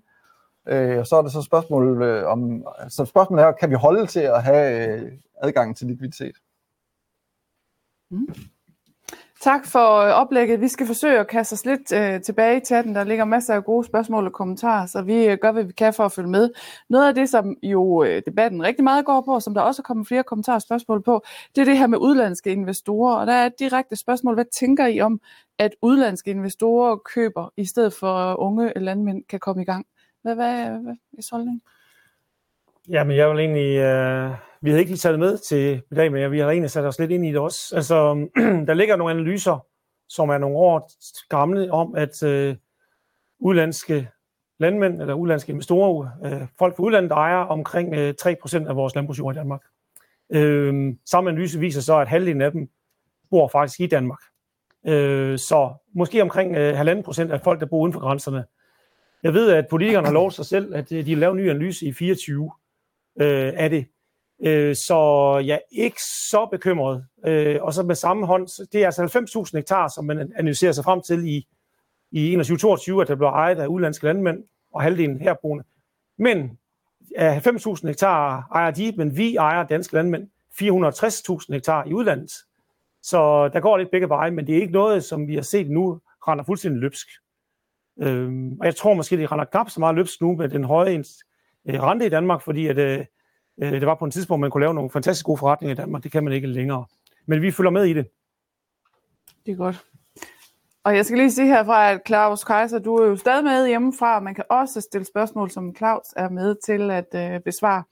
Vi har et andet spørgsmål her fra Toge, der hedder, de seneste pointer om langsigtighed betyder vel, at den gode periode lige nu øh, ikke bør påvirke jordprisen, medmindre der handles med meget kort perspektiv. Hvad siger I til det? Jamen, øh, det er jeg jo helt enig i, for det er jo lidt det, der er min pointe, at det er, altså det er svært ikke at lade sig påvirke af, hvordan situationen er lige nu, men det er jo fremtiden, der ligesom skal bestemme, hvad, jordtid, ja, hvad jordprisen skal være, hvad en færdig jordpris er. Så, øh, jeg synes sådan set, det rammer dagens emne meget godt ind, for jeg kan jo mærke det hjemme i mit nabolag, at som landmand, så tænker vi kortsigtet, og hvad sker der lige nu, og der er forsvundet lidt, og så Øh, så en animering til, at vi faktisk øh, får tænkt på alle de kloge ting, som Claus og Jens Martin siger. Men Anders, du har jo også, du har jo skrevet lidt om det her emne, og været meget optaget i noget tid, og har også virket... Undskyld, Claus. Øh, nej, jeg synes også, at det, det har været den røde tråd igennem det, vi har, har fortalt både Jens Martin og, og, og jeg og, og Anders, at, at man skal tænke langsigtet. Øh, man skal se på det langsigtede afkast på, på jorden, øh, inden man beslutter, hvad man kan øh, eventuelt byde for, for jorden. Øh, og derfor skal man også se ud over øh, de her ganske øh, kortsigtede øh, øh hvis vi ser de seneste øh, 3-4 år, så har vi haft rigtig god indtjening, men det skal man ligesom se ud over. Og så skal man se på, hvad er den forventede langsigtede indtjening i, i, i erhvervet og for, for ens egen bedrift, inden man, man beslutter. Så, så jeg synes, det rammer den røde tråd igennem øh, det her øh, webinar ganske godt. Altså, øh, jeg har lyst til at tilføje, at vi så den der graf over, hvordan forpakningerne stiger. Øh, og nogen tænker måske, at det er lidt et problem. Jeg tænker, det er en god ting, fordi øh, altså, øh, traditionelt har vi tænkt meget landbrug som ejerskab. Men, men jeg synes egentlig, at vi skal tænke mere i retning af, at drift og ejerskab godt kan være adskilt. Så, så hvem ejer jorden billigst, så at sige? Det er jo ikke sikkert, at det er de eksisterende landmænd og dem, som ligesom har lyst til at udvikle deres bedrift, der ejer jorden billigst. Så måske er der nogle andre, der skal eje jorden, eller kan eje jorden billigere. Øh, og så, øh, altså, jeg som er selv øh, plantavler, jeg, kan, jeg synes sådan set, det er fint, at der er nogle andre, som jeg forpagter af, som tager noget af risikoen for mig, kan man sige. Øh, og så kan jeg ligesom, øh, altså, jeg er jo først og fremmest, øh, altså skal drive det, kan man sige. Så de to ting vil jeg gerne tale for, at det. Men hvis jeg så lige må spørge jer begge to som landmænd, fordi du var jo inde på, at der er også noget psykologi i forhold til det her økonomi, og Anders, du har tidligere talt om, vi skal også passe på, at vi ikke taler hinanden op, og vi hører jo mange landmænd sige, at nu har naboen lige fået tilbudt den og den pris, så frister det jo en lille bitte smule, og man sætter sine forventninger op.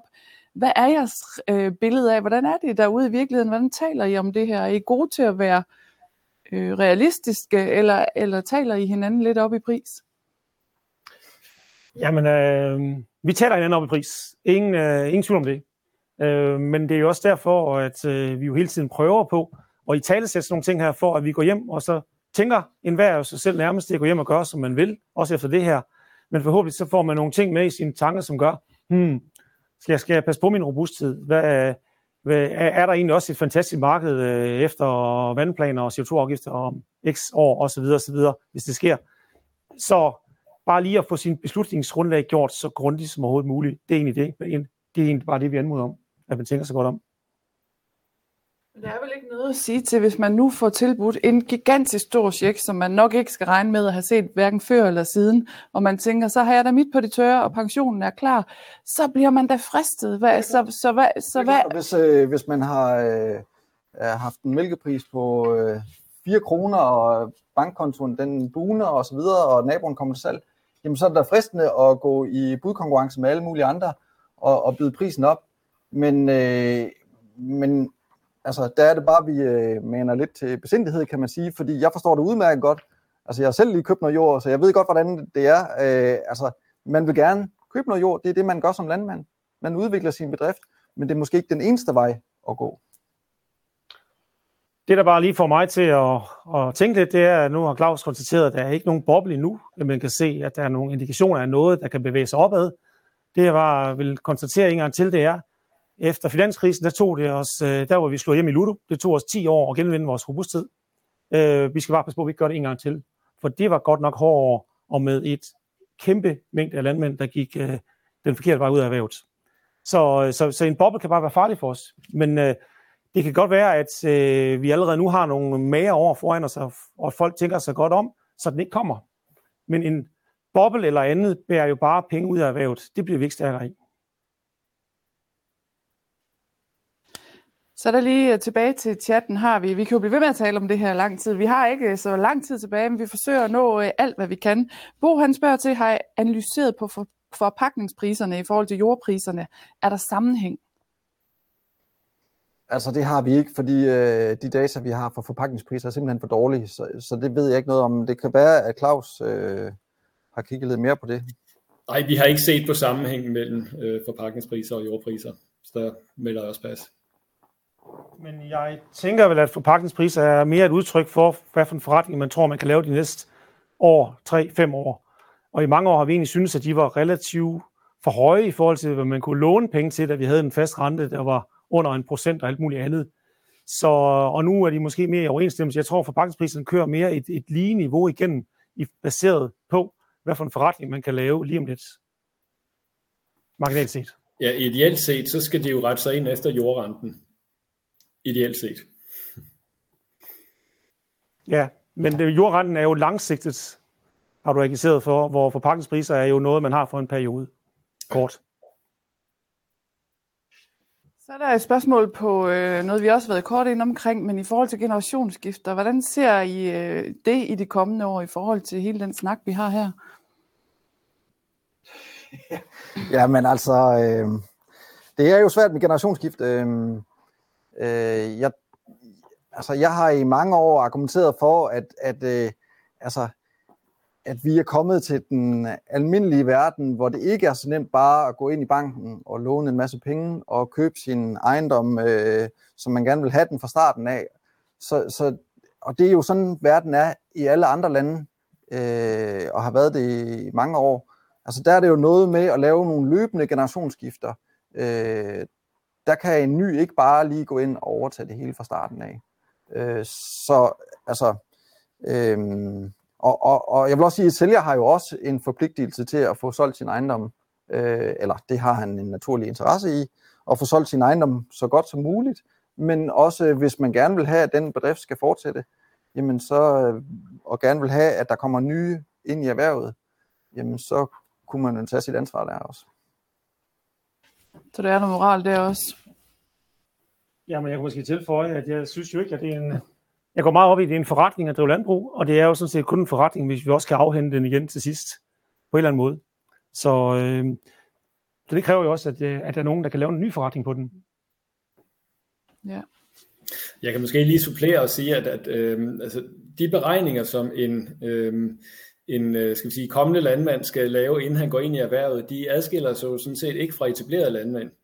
Altså de skal stadig se, kan de skabe en forretning ud af den investering, de foretager? Øh, og så kan man så bare håbe, at øh, skal vi sige, rammevilkårene for nye, altså nyetablerede, er øh, tilstrækkeligt gode, så der også er en indvej, øh, eller en vej ind i, i, i erhvervet. Men, men dybest set så er ikke kalkulationen samme. Så kan man få måske lidt, lidt øh, hjælp fra etableringslån eller, eller andre ting. Ikke? Men, men øh, når bundlinjen skal gøres op, jamen, så er det nøjagtigt samme regnestykke. Fordi hvis man ikke laver samme regnestykke, så risikerer man netop at komme ind på et, øh, på et niveau, så at sige, som, som man ikke er i stand til at forrente, og så har man en begrænset levetid. Så, så man skal altså lave nøjagtigt det samme benarbejde som, øh, som etableret landmænd. Men man kan vel sige, at bremselængden for nogle landmænd er jo lidt kortere, øh, end den er for en etableret landmand, som måske har haft nogle penge sparet i høj grad op i forvejen. Det, det er blandt andet der udfordringen ligger, og det er også derfor, man kan håbe på, at der er øh, skal vi sige, rammevilkårene for nyetablerede, at, at de er tilstrækkeligt gode, så man, man netop har mulighed for at få øh, restfinansieringen på plads. Der er kommet et spørgsmål her også fra Niels Tvedegaard, og han kommer ind omkring CO2-afgift og går ud fra, at I er enige i, at hovedscenariet er, at den kommer. Så hvis vi går ud fra det, så øh, mener han, der er udsigt til betydelige begrænsninger på dyrkningsfladen, og deraf kommer et pres på jordprisen i forhold til nuværende niveau. Hvordan ser I det? Altså, og det er svært at sige øh, noget om, for det kan jo blive til alle mulige ting, det her. Det kan jo blive en generel afgift hen over hele landbruget, alt muligt andet. Det kan blive det værd, at vi bliver sådan decideret reguleret på enkelte faktorer.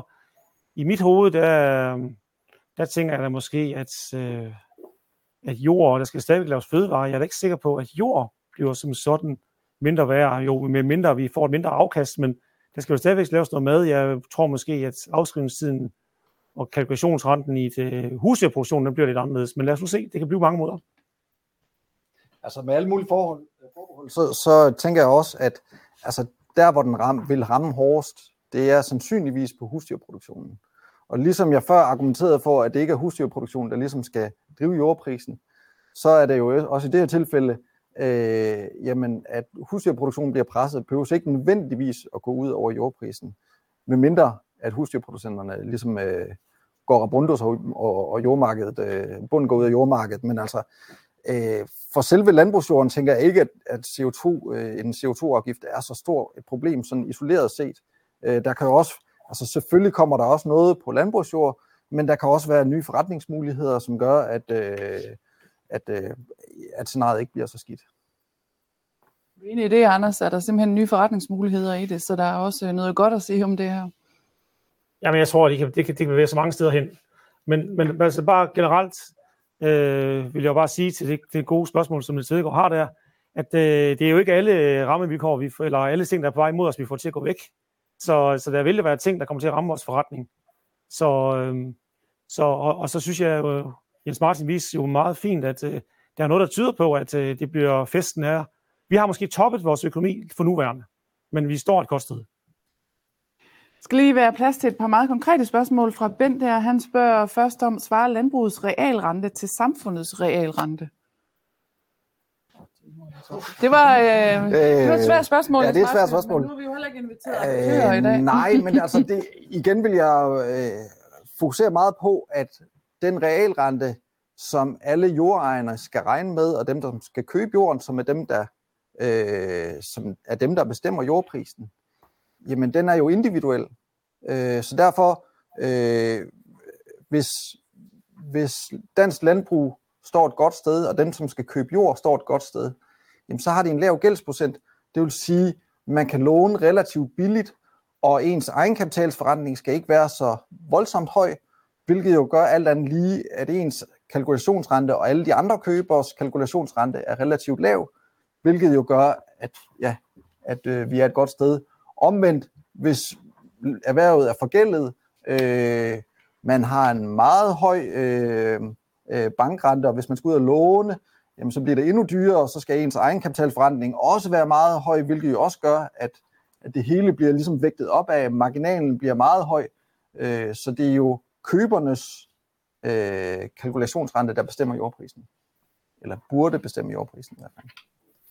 Jeg vil gerne lige supplere det også. Øh, man kan sige, at øh, altså igen, i hvert fald igennem en længere årrække, så har landbrugets regelrente været højere end, øh, end, end, end samfundets, hvis vi kan tale om en samfundsregelrente. Øh, og, og, og øh, specielt gennem tierne her, hvor vi netop havde meget store gældsproblemer, jamen, så afspejlede det sig også i renteniveauet efterhånden så er vi jo kommet øh, ganske pænt ned på, på, på gældsætningen, og, og holdbarheden er blevet betydeligt bedre. Så derfor vil der også ske en løbende tilpasning, sådan så, så landbruget får øh, skal vi sige, mere gennemsnitlige øh, vilkår i forhold til, til, til resten af samfundet. Øh, men resten af samfundet er meget øh, diversificeret også. Altså hvis vi ser øh, nogle brancher, øh, for eksempel inden for, for byggeriet og andre, jamen, så har de også øh, gennemsnitlige højere renter end øh, regelrenter end, end, øh, end, end andre sektorer øh, mens øh, for eksempel medicinalindustrien, de har øh, gennemsnitligt lavere, så, så det kommer helt an på, hvilken sektor vi ser på. Men Hvis vi ser i forhold til gennemsnittet, øh, så har vi ligget højt, men vi øh, kommer formentlig til at tilnærme os, øh, hvis vi ser på, øh, hvilken kreditværdighed erhvervet har i forhold til, hvad det havde tidligere. Så spørger Bent også til, om der har været lige så store prisstigninger på produkterne, som modsvarer den inflation, vi har set. Kan vi, øh, kan vi sige noget om det? Nej, det kan vi ikke sige noget om. altså det man kan sige, det er, at øh, over, over tid, jamen så falder øh, vores produkter i pris i forhold til inflationen. Men øh, det bliver jo så opvejet af, at vi har i hvert fald haft historisk øh, produktivitetsstigninger. Det er det, man kalder landbrugets trædemølle, at hele tiden så er vi øh, bedre, bliver bedre og bedre til at, at producere fødevarer billigt og bruger mindre og mindre input hvilket gør, at der kommer et prispres i et fuldkommen konkurrencemarked, og derfor, hvis vi fortsat har produktivitetsstigninger, jamen så vil fødevarene ikke stige med, øh, med inflationen.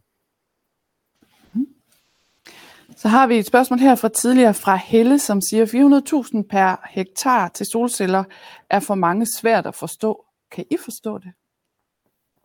Jamen, øh, det kan jeg da godt forstå, fordi at, uh, der kan laves en der kan jo laves en forretning for dem, der kører den. De har jo sat sig ned og tænkt sig rigtig godt om, ting jeg. Så det kan jeg egentlig godt forstå. Jeg, jeg, jeg, jeg har heller ikke noget imod, at der er nogen, der sælger noget øh, dyrt jord til sådan noget der, fordi den værd sig selv nærmest. Jeg har bare noget imod, at man tror, at så er det jord, der ligger lige ved siden af, blevet så meget mere værd. Og så, og så har jeg nok en forventning om, at lige nu, at vi har fået det snart op til, at det er som om, at 10% af danske arealer er ved at forsvinde til det der, og, og jeg påstod tidligere en, og nogen snakker to, men vi snakker altså et øh, samlet set begrænset areal. Så en opfordring til at tænke rationelt, men selvfølgelig er det rationelt at tage stikket hjem ude lokalt Det kan jeg godt forstå, sådan set.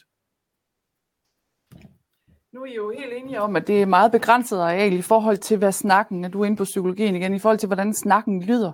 Men hvad kan dansk øh, landbrug reelt holde til, at der forsvinder? Altså, fordi hvis tilbudene bliver ved med at være lige så gode, så kan vi vel ikke blive ved med at sige, at det er helt ok for den enkelte. På et tidspunkt, så rammer det vel et samlet erhverv, eller hvordan ser I det?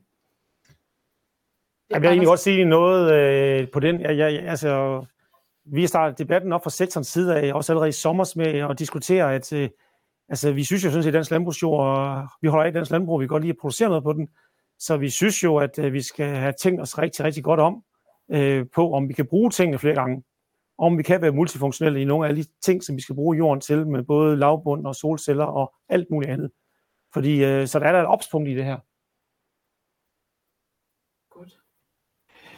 Og lad det være det øh, sidste spørgsmål og de øh, sidste ord herfra, for tiden er rent faktisk gået. Men husk på, at der er en Facebook-side, Økonomi og Ledelse i Landbruget, hvor I kan blive ved med at kontakte og stille spørgsmål til andre, så de øvrige bestyrelsesmedlemmer. Jeg er sikker på, at den her debat fortsætter. Der er også landmænd og leder på LinkedIn, og jeg ved, at Mikkel han har været god at lægge links til det hele i chatten. Så følg endelig med der. Og så vil jeg give øh, det sidste afrundende farvel og ord til dig, Anders. Jamen, øh, tak fordi I lyttede med der stillede gode spørgsmål. Det var en fornøjelse at høre med på og være en del af. Øh, har vi en boble? Nej, nok ikke i dag endnu, men øh, ops på, at vi ikke øh, bringer os derhen øh, for vores egen skyld. Øh, vi hørte i dag om, at vi faktisk står et øh, robust sted med vores økonomi i landbruget. Pas, øh, pas godt på den. Øh, vi har også hørt noget omkring psykologi. Øh, jeg kan også kalde det panik som tider blandt landmænd, at vi tænker meget kortsigtet. Husk nu at tænke langsigtet. Øhm, og lige nu er det bevægelser sig en eller anden tanke ind i, om at alt jord er ved at forsvinde. Og der forsvinder dansk landbrugsjord til mange ting. Men det er ikke sådan, at øh, kurvene, som vi viste i starten, er, at det eksploderer lige nu. Men det går hurtigere, end det gjorde tidligere. Øhm, ja, hvad skal jeg sige til i dag? Målet med i dag var jo egentlig ikke at komme med en konklusion. Det var jo bare at forvente alle de her ting, så man kan gå derhjemme, eller blandt rådgiver, eller i banken, og øh, berige diskussionen, når man vil træffe nogle kloge beslutninger. Så det må i sidste ende være, ideelt set være afkastet på en hektar, der skal sætte jordprisen. Så øhm, tænk langsigtet. Og øh, så tak fordi I lyttede med, og jeg tænker, at vi kommer med flere webinarer inden så længe, der kan dreje sig lidt over mod noget af det her, øh, de her ting her. Så mange tak fordi I lyttede med.